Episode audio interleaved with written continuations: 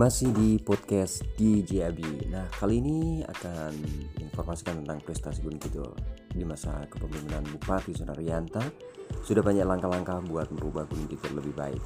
Bupati yang aktif turun ke lapangan ini pantut terus diapresiasi.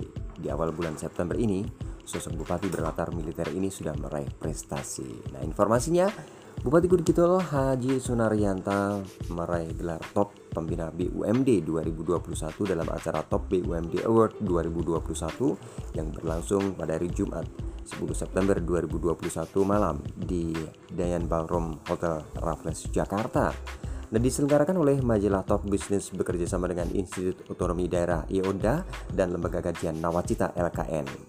Tema yang diangkat dalam Top B U M D Award dua ribu dua puluh satu ini adalah membangun kinerja dan layanan B U M D tetap produktif di masa pandemi covid sembilan belas. Acara puncaknya dalam penyerahan penghargaan Top B U M D Award dua ribu dua puluh satu ini dihadiri oleh sekitar enam ratus peserta dari para kepala daerah dan top manajemen B U M D seluruh Indonesia. Nah, penyelenggaraan event di masa pandemi ini tentunya tidak lupa tetap memenuhi protokol kesehatan. Seremonialnya dibagi dalam dua sesi, yaitu sore dan malam. Yes, selamat buat Panarianto, Bupati Gunung Kidul, serta dua perusahaan daerah B D M dan B D K sebagai top B U M D. Maju terus Gunung Kidul!